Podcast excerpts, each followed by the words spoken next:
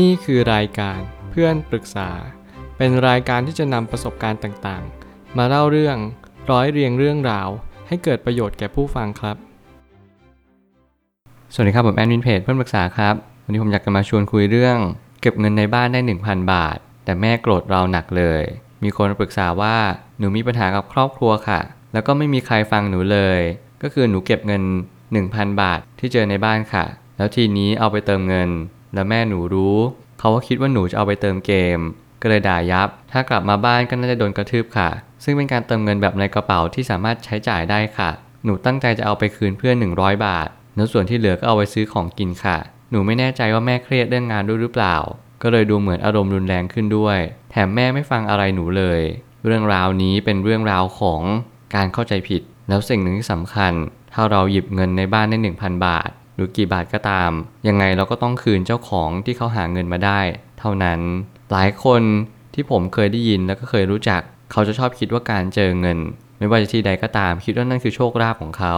แต่ในความเป็นจริงไม่ใช่แบบนั้นเลย ในขณะที่เราคิดว่าสิ่งที่เราบังเอิญเจอแล้วคือโชคลาภนั่นหมายความว่ามีบางคนเขาทำหล่นหายระหว่างที่เขาหยิบเงินขึ้นมา แล้วเงินมันหล่นหรือเปล่า หรือในขณะเดียวกันเขาอาจจะกำลังจะหาเงิน หรือว่าสิ่งของนั้นอยู่ โดยที่เราไม่รู้ตัว การที่เราเจออะไรก็ตามแต่เราจงบอกเจ้าของก่อน ถ้าเกิดสมมติเจ้าของว่าโอเค ฉันจะให้เธอครึ่งหนึ่งนะ เธอเจอ 1,000 บาท เดี๋ยวแม่จะให้ 500 บาทเป็นค่าตอบแทน สิ่งเหล่านี้เราก็ยังมีเงินคืนเพื่อ 100 บาท แถมยังได้เงินเก็บอีก 400 แถมแม่ยังไม่โกรธอีก ในความหมายที่ผมกำลังจะสื่อก็คือ คุณไม่จำเป็นจะต้องหยิบเงิน 1,000 บาท แล้วใส่กระเป๋าตัวคุณเองเลย แล้วคุณก็บอกว่าโอเค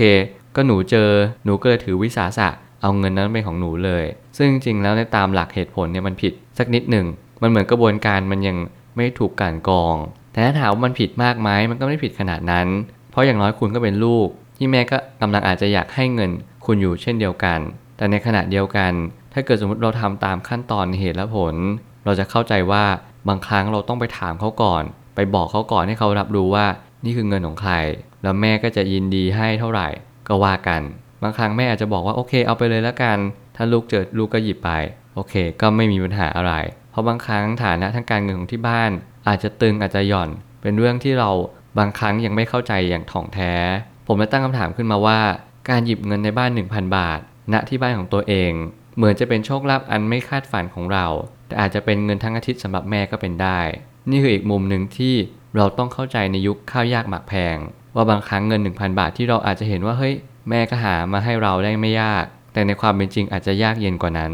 เงิน 1,000 บาทเป็นเงินที่เราสามารถทำอะไรได้มากมาย คนบางคนอยู่ได้ทั้งเดือน คนบางคนอยู่ได้ทั้งอาทิตย์ แน่นอนมันอยู่ได้มากกว่า 1 วันแน่นอน และยิ่งคนประหยัดและยิ่งเราอยู่ต่างจังหวัดค่าครองชีพยิ่งน้อย เราก็ยิ่งได้ใช้อะไรมากมากกว่าคนในเมืองหรือคนกรุงนั่นเอง บางครั้งถ้าเรามองมุมนี้เราก็จะเข้าใจแม่มากขึ้นว่า แม่ไม่ได้โกรธที่เราหยิบเงินไปหรอก แต่แม่โกรธว่าบางครั้ง แม่ไม่มีเงินแล้วลูก แม่ก็มีเงินก้อนสุดท้ายที่ลูกหยิบไปนี่แหละ บางครั้งเราได้รู้แบบนี้เราก็รู้สึกว่าเฮ้ย เราเป็นคนผิดมาก เรากลับมีความรู้สึกผิด นั่นแหละ แต่ความเป็นพ่อเป็นแม่ เขาไม่กล้าพูดกับลูกตรงๆ ซึ่งบางครั้งที่ผมมองในแง่ดีก่อน แต่ถ้ามองในแง่ร้ายก็คือ ถ้าบ้านมีฐานะ ถ้าบ้านอยู่สุขสบาย ไม่ได้มีปัญหาเรื่องเงินแน่นอน แต่ทำไมถึงหยิบเงิน 1,000 บาท แล้วแม่โกรธเราขนาดนี้ เราก็ต้องดูที่นิสัยแม่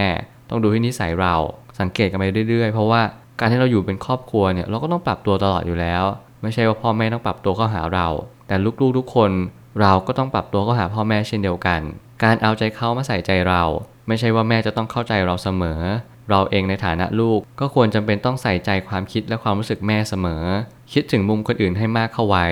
นี่คือการฝึกที่จะเอาใจเขามาใส่ใจเรา ซึ่งผมก็เน้นย้ำอยู่เสมอว่า เราจะต้องทำแบบนี้ เพื่อให้เรามีความสุขในชีวิต หลายครั้งเราอาจจะคิดว่า การทำแบบนี้ทำให้อีกคนหนึ่งมีความสุข ใช่ก็อาจจะมีความสุขในระดับหนึ่ง แต่สิ่งที่สำคัญกว่านั้นคือการที่เราทำเป็นประจำทำให้มันเป็นวิถีชีวิตของเราเองว่า โอเค ฉันต้องการที่จะทำบางสิ่งให้กับผู้คน ยิ่งเรารู้สึกแบบนี้ยิ่งเราเข้าใจแบบนี้ คุณก็จะยิ่งได้อะไรกลับมามากมายกว่าที่คุณคิดไว้ด้วยซ้ำบางครั้งคนอาจจะพูดว่าความดีเนี่ยมันกินไม่ได้ ผมก็ขอเถียงว่าเมื่อไหร่ก็ตามที่เราทำความดีมาสักระยะหนึ่งทำความดีเป็นประจำคุณจะเห็นอนุภาพ และก็อานิสงส์ของความดีอย่างมหาศาล ความดีเนี่ยสิ่งที่มันได้เลยก็คือตื่นเป็นสุขหลับเป็นสุข คุณจะรู้ว่าวันนี้คุณควรทำอะไร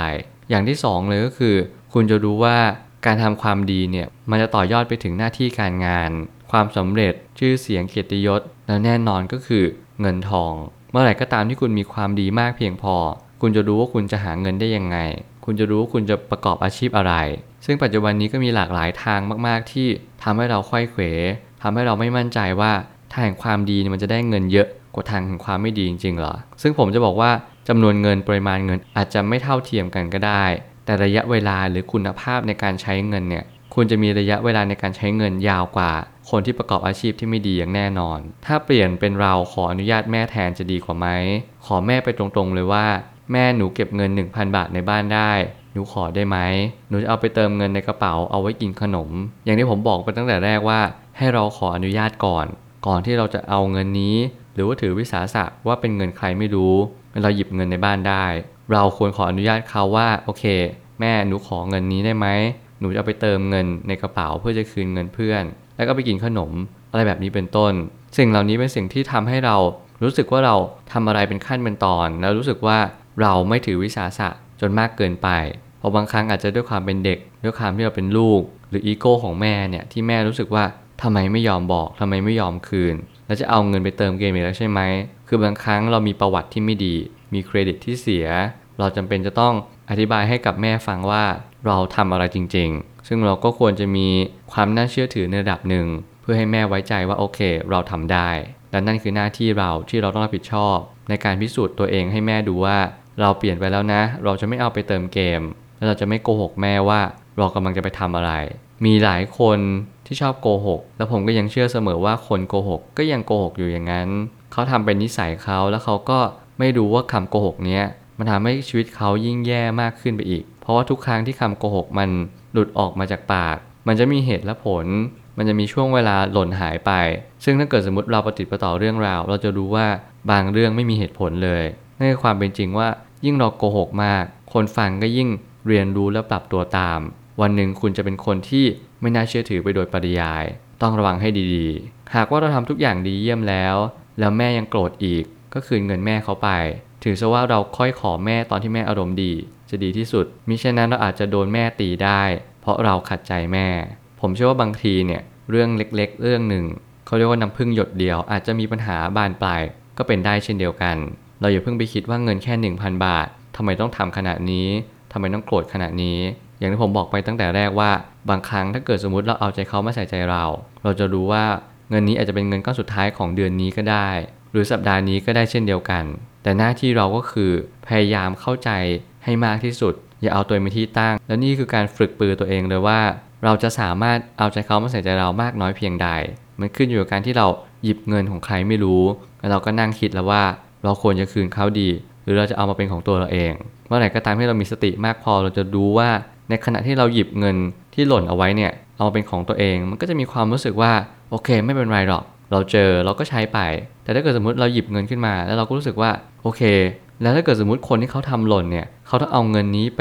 จ่ายค่าเทอมลูก เขาต้องเอาเงินนี้ไปจ่ายหนี้สิน โหมันคงลำบากมากเลยนะ หน้าที่เราก็คือพยายามตามหาเจ้าของเงินว่า เจ้าของเงินเดือดร้อนเรื่องเงินหรือเปล่า นั่นคือหน้าที่ของเรา ซึ่งในการคิดแบบนี้มันคิดค่อนข้างละเอียดถี่ถ้วนสักนิดหนึ่ง มันคือการคิดไปถึงบุคคลอื่นว่าเขาทำหล่นเนี่ยเขาคงไม่ได้ตั้งใจที่จะให้มันหล่นหรอกเพราะไม่อย่างนั้นเขาก็คงให้เราตั้งแต่แรกแล้วว่าโอเค ลูกเอาไปเลย 1,000 บาท แม่ให้ หรือว่าเหตุผลใดก็ตาม สุดท้ายนี้ไม่ว่าเราจะถูกหรือผิดก็ตาม เหตุกับผล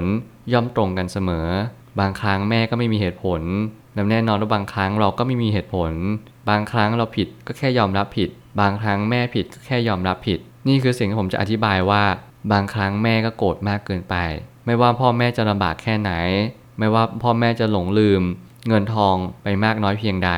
หน้าที่ของพ่อแม่ก็คือ เรียนรู้และปรับตัวตาม เช่นเดียวกับลูกเหมือนกัน บางครั้งลูกอาจจะยังเด็กเขายังไม่รู้ว่าการใช้เงิน 1,000 บาท หรือว่าการหาเงิน 1,000 บาท มันยากหรือว่าง่ายเพียงใด บางครั้งเด็กเขาก็มองมุมของเขาว่าเขาเนี่ยใช้เงิน 1,000 บาทมาตั้งแต่เด็ก เห็นพ่อแม่ใช้เงินก็สบายนี่ไม่ได้ดูมีปัญหาอะไร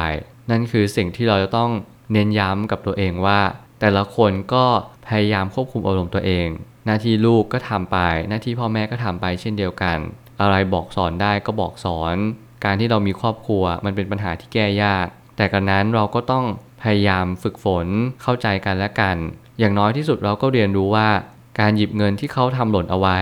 เราควรที่จะถามว่าเขาเดือดร้อนเรื่องเงินหรือเปล่า เพื่อที่จะได้เรียนรู้ว่า การหยิบเงินที่หล่นอยู่มาเป็นของตัวเอง อาจจะทำให้คนเดือดร้อนมากกว่ามีความสุขก็ได้ นั่นคือผมอยากจะฝากเตือนทุกๆ คนว่าให้ลองคิดใหม่ทำใหม่ แล้วเราก็จะเจอมุมมองใหม่ ๆ เช่นเดียวกัน ผมเชื่อว่าทุกปัญหาย่อมมีทางออกเสมอ